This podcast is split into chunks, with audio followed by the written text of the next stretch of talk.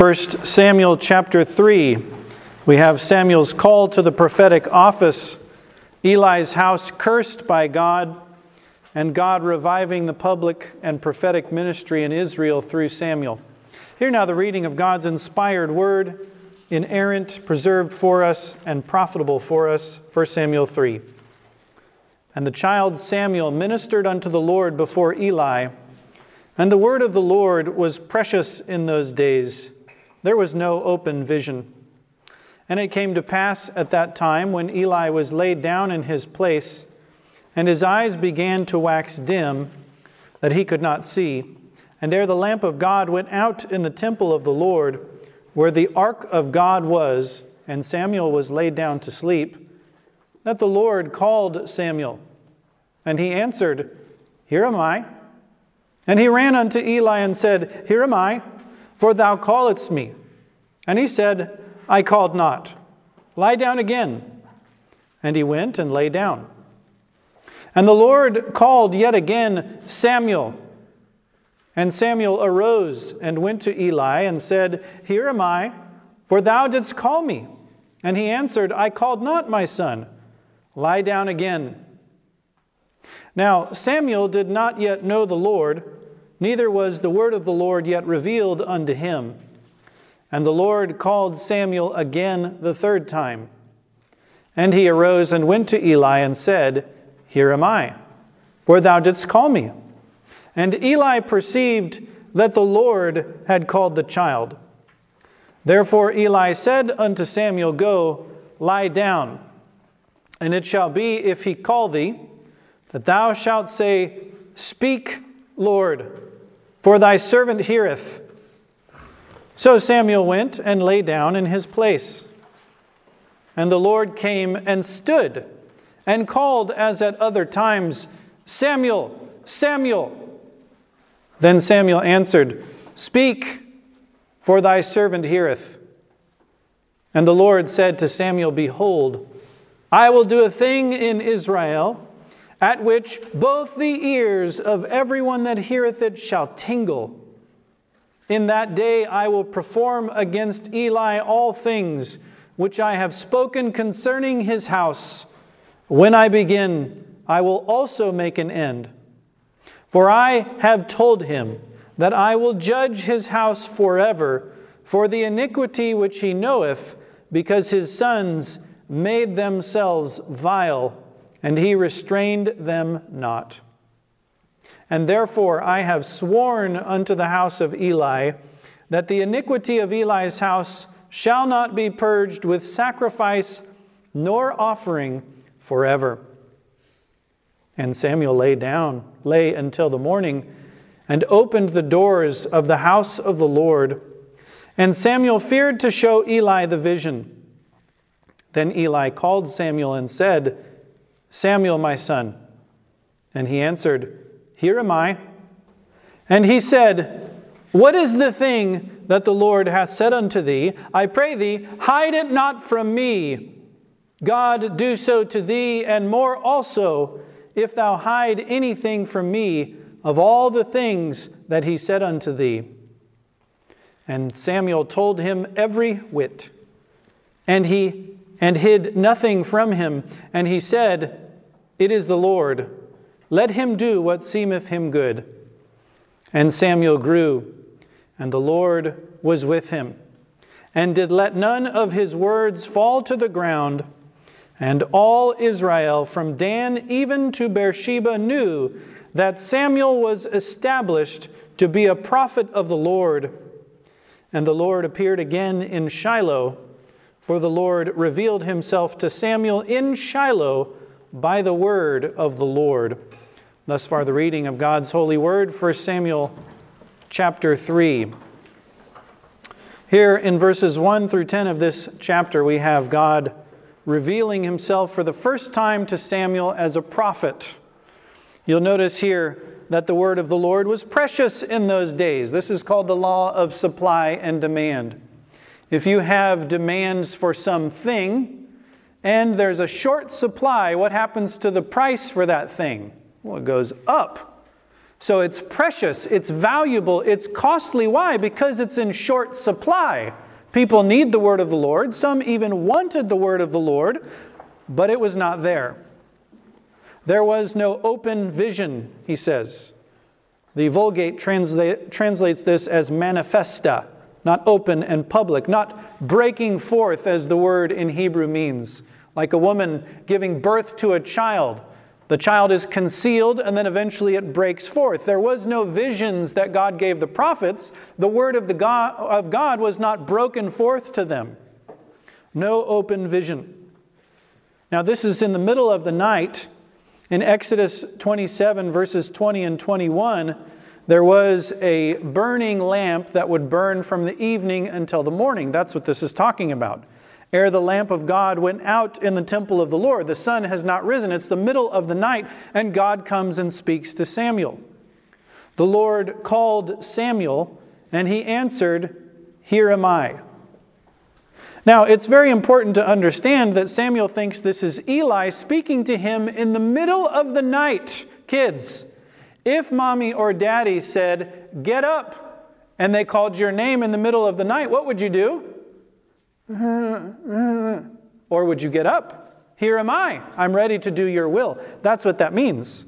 Samuel is an example for children of readiness to serve his authorities. He is dutiful, he is obedient, he is quick, and he is diligent. Notice, he ran unto Eli and said, Here am I, for thou calledst me. This is what we call alacrity, a willingness a cheerfulness to obey, not so that you have to be dragged kicking and screaming, drag your feet to go where mommy and daddy say. No, this is a willingness to do what you're commanded. This is what God requires of us as His people, to, to, of children to their parents, wives to their husbands, citizens to their magistrates, congregants to their elders. A willingness to obey. And so here, Samuel is ready. Now it tells us in verse 7 that Samuel did not yet know the Lord, neither was the word of the Lord yet revealed unto him. Now, this is what we call a parallelism where the Bible repeats in Hebrew for the sake of emphasis. What it means that he did not know the Lord does not mean that he was outside of God's grace, not converted, didn't have a saving knowledge of God, but he didn't recognize the prophetic manner in which God revealed himself. That's why the second phrase is explanatory. The word of the Lord was not yet revealed unto him. He didn't recognize the visions or the voice of God as God would speak or show to prophets. Now, note there in verse 8, it says that the Lord called Samuel again the third time. Now, just ask yourself this Would you think that you should get up the first time? Maybe not. How about the second time? Well, now two times have passed. This isn't worth getting up. I know what he's going to say. I did not call you, right? Why should I get up? Does Samuel have that attitude? No. Samuel is hearing this call the third time. He arose, he got out of bed again and went to Eli whom he thinks is speaking to him. He perseveres in obedience to his authority, though most of us would probably lose heart around the first time or maybe the second, but would we go a third? And here he is. So Eli instructs Samuel here are the words that you should say Speak, Lord, Jehovah, my master, my Savior, speak. Why? For I am hearing. I'm listening. I'm going to hear what you have to say. This is the proper attitude that Eli instructs Samuel in toward God's word. Do you remember Cornelius the Gentile who had a vision while he was praying? And he sent to the apostle Peter, and Peter came, and when Peter got there, there were some words that Cornelius said. He said this We are all here present before God to hear all things that are commanded thee of God. You see that? What's his attitude? When he gathered to hear the word of God preached by Peter, it was God's presence that mattered. That's the first thing. We are all here gathered before God. Then he says, Why? What is the purpose for which? To hear. For the purpose of hearing, and not just to have our minds tickled with knowledge and information, but those things commanded thee by God.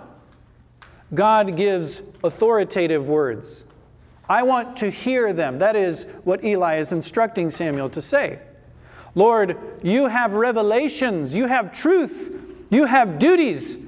I'm hearing, I'm ready to hear. So speak to me now. Let us pray likewise.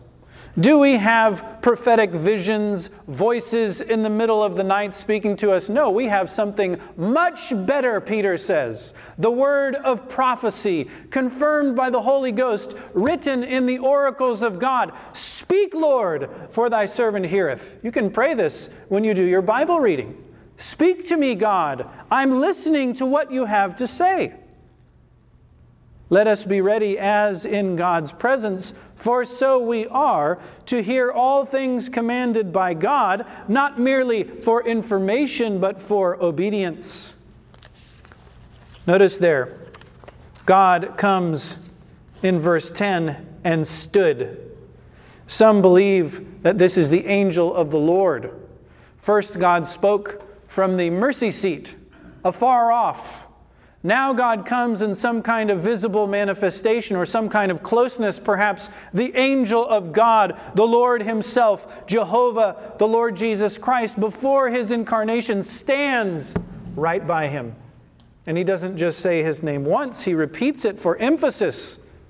And what does Samuel say? Speak, for thy servant heareth. Now it is possible that Samuel is a little timid. He does not say the word Lord. Speak, Lord, is what Eli said. He says, Speak, for thy servant heareth. Nevertheless, though uncertain, though perhaps timid, it's the right posture. I'm listening to you, God. Speak to me. God then gives him a message. And Eli submits to that message in verses 1, or excuse me, 11 through 18.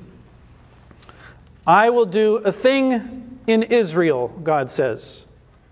Now, what about Hophni and Phinehas? Didn't they do something? Don't the people demand that the ark come out?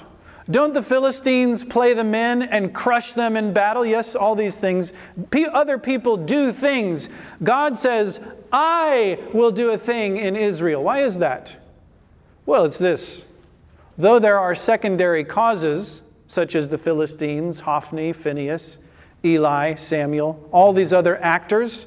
Who is the one behind all of that? Who's orchestrating all of those events? For of him and through him and to him are all things, to whom be glory forever and ever, as we'll consider this evening. God, in his providence, overrules all things, so God will do a thing None will move a hand without the almighty power and overruling providence of God. And this thing that God does, have you ever had your ears tingle? Have you ever felt a shiver go up your spine? Something so tremendous or scary? Something so startling that it affects your body? God says, That's what I'm going to do. Everyone who hears what I'm doing Everyone who sees that it strikes at once, they will lose their senses through amazement. This phrase is used in 2 Kings 21 12 and Jeremiah 19 3. God doing things people are amazed at. And when I begin, the Lord says in verse 12, I will also make an end. You can mark it down, God says. When you see the chain of events begin, you can be sure I will complete it. We'll see this also in the book of Revelation. Things that are and things that are to come, John will be instructed. God, when He begins, will most certainly complete it. And he says these things are near at hand. Why is that? Well, because the inception will be the ending. As surely as the beginning happens, so the finality will happen as well. God's going to ensure that. Why? Why this judgment, Lord? Verse 13. I told him, Eli that is, that I will judge his house forever. Why? Because his sons made themselves vile, and what did Eli do about it? Do you know? Do you know what Eli actually did to restrain his sons? Nothing, till it was too late. Then what did he do? Hey guys, you know you shouldn't do that, right? You know God's going to punish you. Okay, well, are they guilty of sacrilege? Yes. Are they guilty of corrupting the worship of God? Yes. Are they guilty of adultery? Yes. Well, what else do you need? Couldn't you take them to the magistrate to have them put to death? Couldn't you expunge them from the priest's office? Couldn't you cut them out from your inheritance? Couldn't you chastise them with a rod since they were little? Eli has done no such thing. It says that Eli restrained them not. This word means to make an ugly face at someone, to show them in your countenance that you do not approve. He didn't even do that. He didn't even show in his face that he disapproved of them. And that's a duty of superiors. Superiors have a duty toward those under their authority to let them know when they are displeased, even with their face. The Septuagint translates this word noutheteo, to admonish, to warn them. Jerome in his Vulgate gives the sense of censuring, reproaching, rebuking, or chastising them. The Hebrew word carries the idea of putting a damper on them, dimming the lights. They're out of control. You bring them down and reduce them down to submission. He did not do that. I note this doctrine that human authorities cannot change men's hearts. They say you can't legislate morality. Well, that's true. You can't make men's hearts change, which is morality, so that they do what is right. But you know what you can do? You can punish immorality. You can put a damper on the wickedness of men, or you can let it run wild. This is a rebuke to lawless or egalitarian parents. Oh, I want my child to be my friend. I want, to, I want them to be my equal. Is that what God wants? You know, that's contrary to the order of nature, right? If you have the power to create a thing, you have a right to govern that thing. So God says, Children, obey your parents in the Lord. Why? Well, they're where you came from, of course. Under God, they are the source of your being. And so, Lawless egalitarian parents say, I don't care about the order of authority. I want to train my children to be atheists, as if there's no one above them, as if everybody's on the same plane, as if Jesus was their buddy. Permissive, weak, false pretenses at love and friendship between superiors and inferiors, no restraint upon evil. That's why God judges the house of Eli. He was a modern parent. He was liberated from those old ideas. Let all in authority then be wise and judicious. Are we only to correct those under our authorities? No. God requires that we praise them when they do what is well that we encourage what is good as well as punish what is evil. But if we only do one to the neglect of the other, we're not pleasing God as authorities, are we? We must encourage the good and discourage the evil. Let us not be too lenient, as Eli was, nor too excessive in correction. Verse 14, God says, The iniquity of Eli's house shall not be purged with sacrifice nor offering forever. Ouch! This is not saying that Eli is an unbeliever and is not saved. I think there's plenty of evidence in this chapter that Eli is a saved man. He's not sanctified, he's not growing in grace, he hasn't learned his duty, he hasn't been taught his lessons universally, but at least he knows to submit to God's providence. He knows what to say when God speaks. Speak, Lord, for thy servant heareth. He knows how to instruct at least Samuel, if not his own sons. But this means God's not going to make peace with your house for the privileged position of priesthood. No, that's it. Your privilege is done, he says. That's it. You can offer a burnt offering. You can offer a sacrifice. You can wave bread. I'm not receiving any of it, Eli. You have forfeited the privilege of the priesthood in perpetuity forever. Samuel awakes. Have you ever been awakened four times through the night? Well, could you get up and open the doors of the Lord's house? Samuel's a rebuke to us all, is he not? And, you know, I got this revelation in the middle of the night. God talked to me.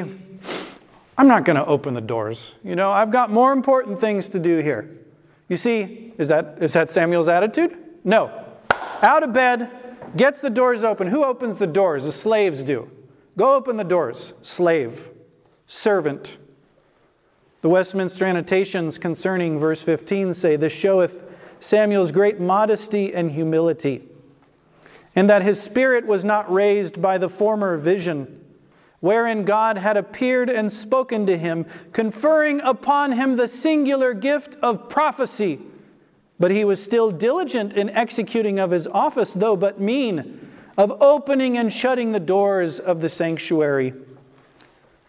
Brothers and sisters, beloved people of God, whatever gifts or privilege God may confer upon us, let it not go to our heads. Let us be humble before the Lord. Let us obey His calling for us rather than lording it over others. Ha ha, look at me. And you know, with Eli, he could do that very easily, couldn't he? What did he know about Eli? You're going down. I'm going up. I'm the prophet and priest here. I'm going to judge Israel. What's going to happen to you? Your kids are going to be wiped out in one day. When God starts it, it's as good as done. No, that is not the attitude that Samuel takes. In fact, verse 15 informs us Samuel was afraid to show Eli the vision, he didn't want to tell him.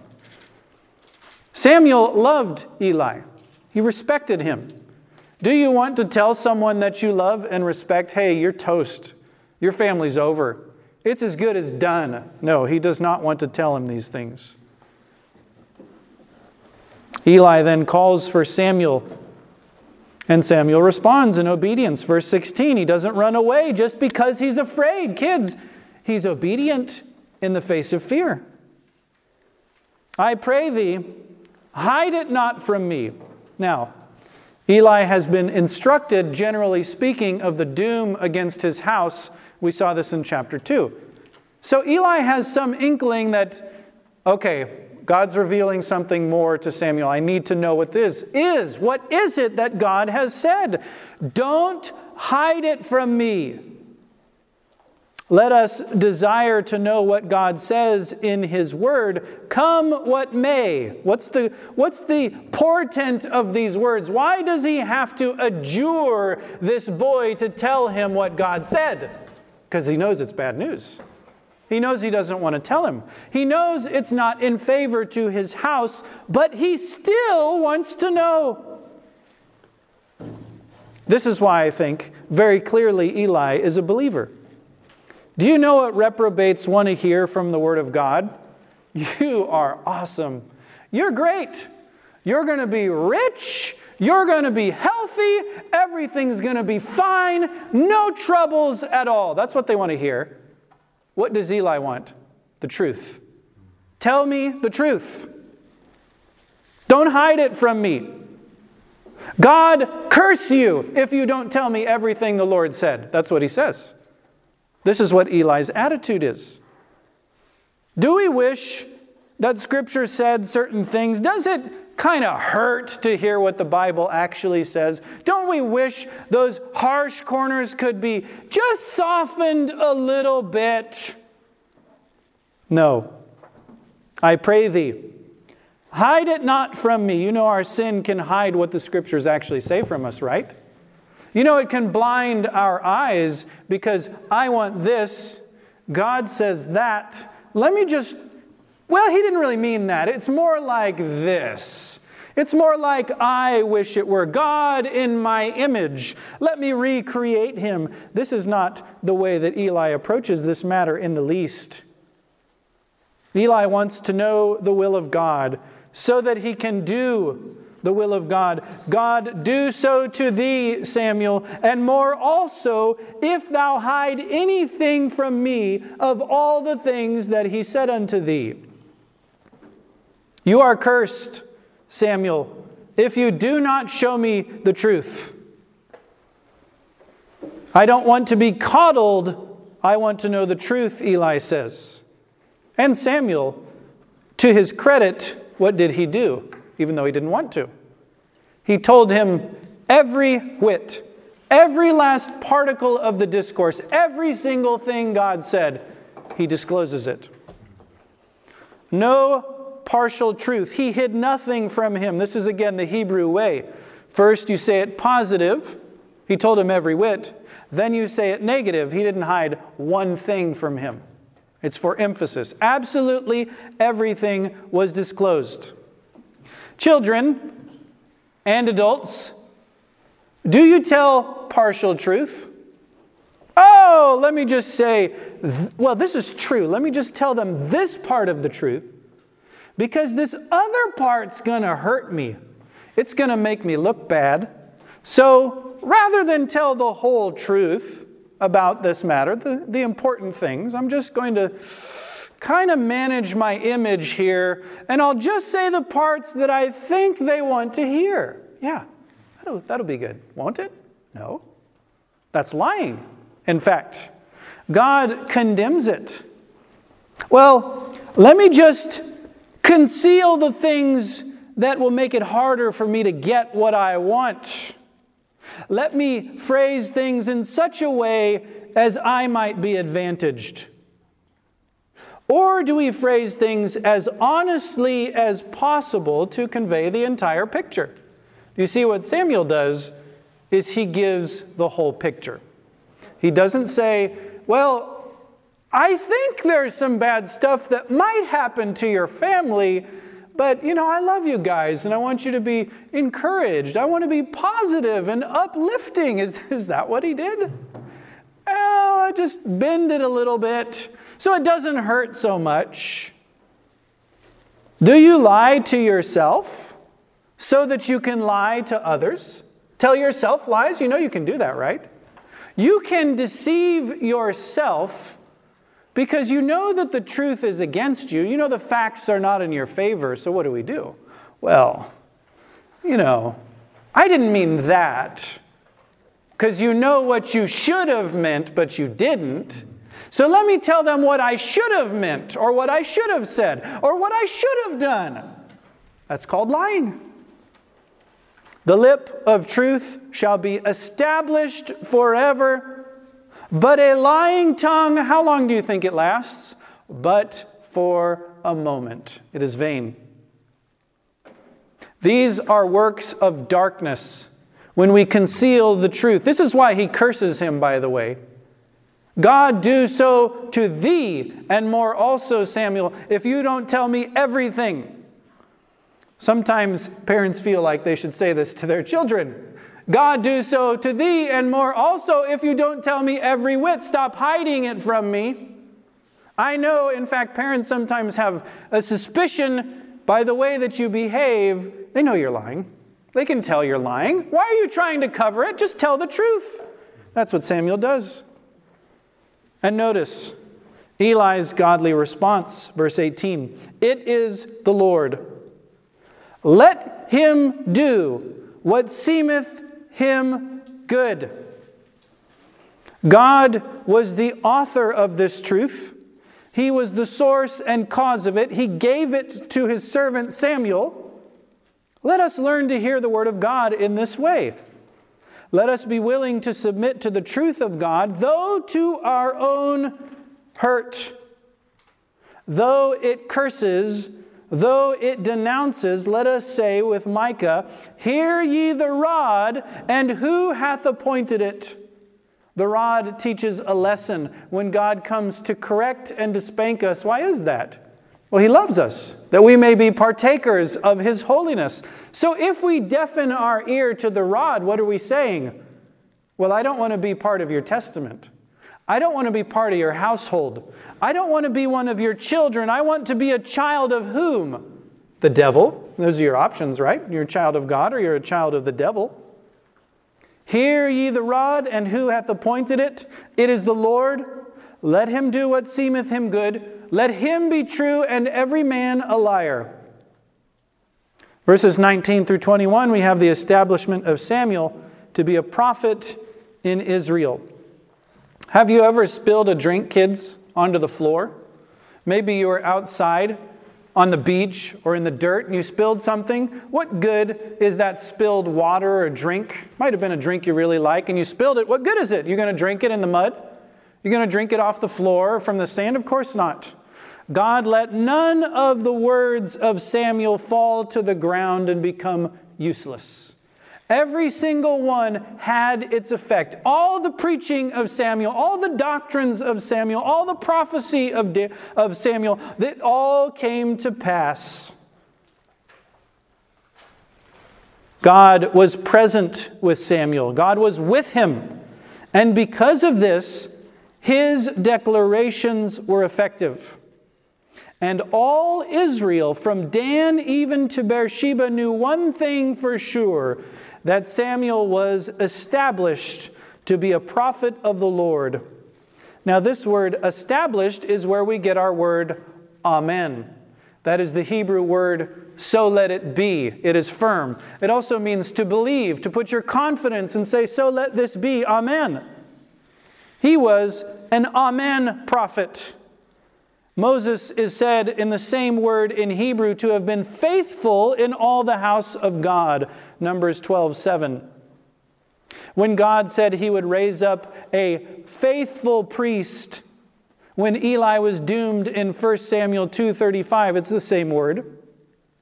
David, according to Ahimelech the priest, is said to have been the most faithful servant of Saul, 1 Samuel 22 14. Psalm 89 38 tells us the moon is a faithful witness. Does it ever go away? Waxes, it wanes. Do you ever see it disappear? Eh, you have a lunar eclipse occasionally, but it's still there. It's a faithful witness of all the seasons, of all the months. It tells you. Samuel was as faithful as Moses, a witness who spoke the truth whose words did not get obscured by the wisdom of men, by the doctrines and commandments of men. No, Samuel was an Amen prophet, a faithful prophet in all of God's house. And so the Lord appeared again in Shiloh. That means he had been gone for a while. He wasn't there for a while, he wasn't talking to them anymore. The Lord revealed himself to Samuel in Shiloh. How? In visions? No, not anymore in the word of the Lord. God spoke doctrines and truths directly to him, gave him authoritative commands to issue to the people by verbal revelations. And thus far, 1 Samuel chapter 3.